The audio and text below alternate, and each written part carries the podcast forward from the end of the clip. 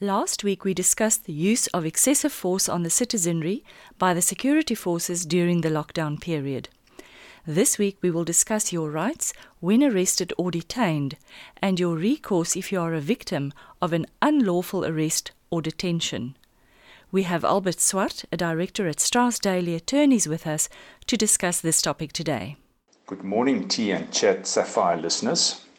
Thank you for the opportunity to discuss this important topic with you and the listeners. Albert, by way of introduction and just in general, what are the core duties of the police?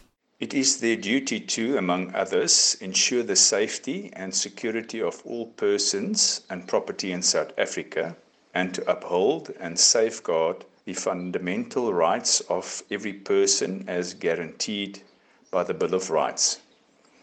However, sometimes the police fail to discharge their duties properly or at all and make wrongful arrests or violate our basic fundamental rights. So, to protect yourself against these abuses, it is important to know your legal rights when you are arrested or detained. Which law empowers the police to arrest or detain an accused person? In the main, the Criminal Procedure Act provides the police with the necessary statutory powers to arrest or detain an accused person. There are other statutes that mirror the powers contained in the Criminal Procedure Act, but it's not really relevant for our discussion today. The Criminal Procedure Act provides strict guidelines about when a person may be arrested or detained. You must remember the purpose of an arrest is to secure the attendance of an accused person in court to stand trial and not to punish him or her.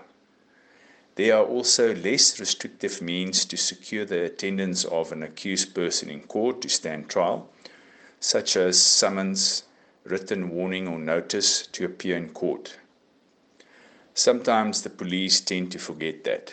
Can the police make an arrest without a warrant of arrest? Yes, but only in specific circumstances. The police can arrest an accused person without a warrant of arrest if the police officer witnessed that person committing an offense or reasonably suspects that person committed a Schedule 1 offense, which is listed as a serious offense in terms of Section 40 of the Criminal Procedure Act. Albert, I'm sure something that all our listeners would like to know is what exactly are my rights when arrested or detained? You have various rights specifically contained in our Constitution. The most important of these rights are to know why you're being arrested. The arresting officer is required to inform you of the reason for the arrest, either at the time of the arrest or shortly thereafter. If you were arrested with a warrant of arrest, you are entitled to a copy thereof. You also have the right to remain silent. Other than your name and address, you are not compelled to give further information to the police. In terms of our law, you are innocent until proven guilty in court. You also have the right not to be compelled to make any confession or admission that could be used as evidence against you. By waiving your right of silence and answering the questions of the police, you may incriminate yourself, which can be used as evidence against you at the trial. You also have the right to be brought before a court as soon as reasonably possible, but not later than 48 hours after the arrest. You also have the right to seek legal representation from the moment of your arrest. You have the right to speak to a legal representative. If you're unable to afford this service, the legal representation must be provided to you by the state. You also have the right to apply for bail from the moment of your arrest and to be released from detention if the interest of justice permits, subject to reasonable conditions. Please take note that not all accused persons will be released on bail.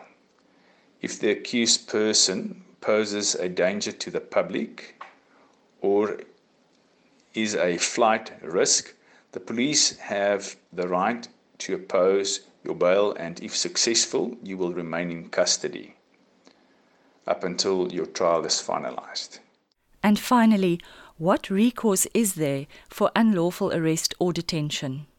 There has been a substantial increase in civil claims filed against the police for, amongst others, wrongful arrest and detention, as well as use of excessive force and deaths in police custody. If you are the victim of unlawful arrest or mistreatment while in police custody, you may be entitled to claim compensation. The type of damages for which you can claim compensation from the police include specific damages such as loss of income while in police custody, past and future medical or hospital expenses, legal costs incurred to defend you in the criminal trial, loss of support if you were dependent on the accused person and he died during arrest or in custody. You may also claim general damages for pain and suffering, for shock and anxiety, impairment of person, dignity, and reputation. The Independent Police Investigative Directive, also known as IPID, are mandated to investigate serious criminal offences allegedly committed by members of the police. Therefore, you may also lodge a formal complaint with IPID and seek justice for the wrongs done to you by the police. If you feel you have a valid claim against the police for unlawful arrest or detention, I urge you to seek legal advice first before you report the case to IPID or sue the police. The legal processes can be complicated for the layman, and there are many pitfalls to consider. Thank you once again, T, for the opportunity to discuss these important legal issues with you and the listeners. Until next time, be safe and goodbye.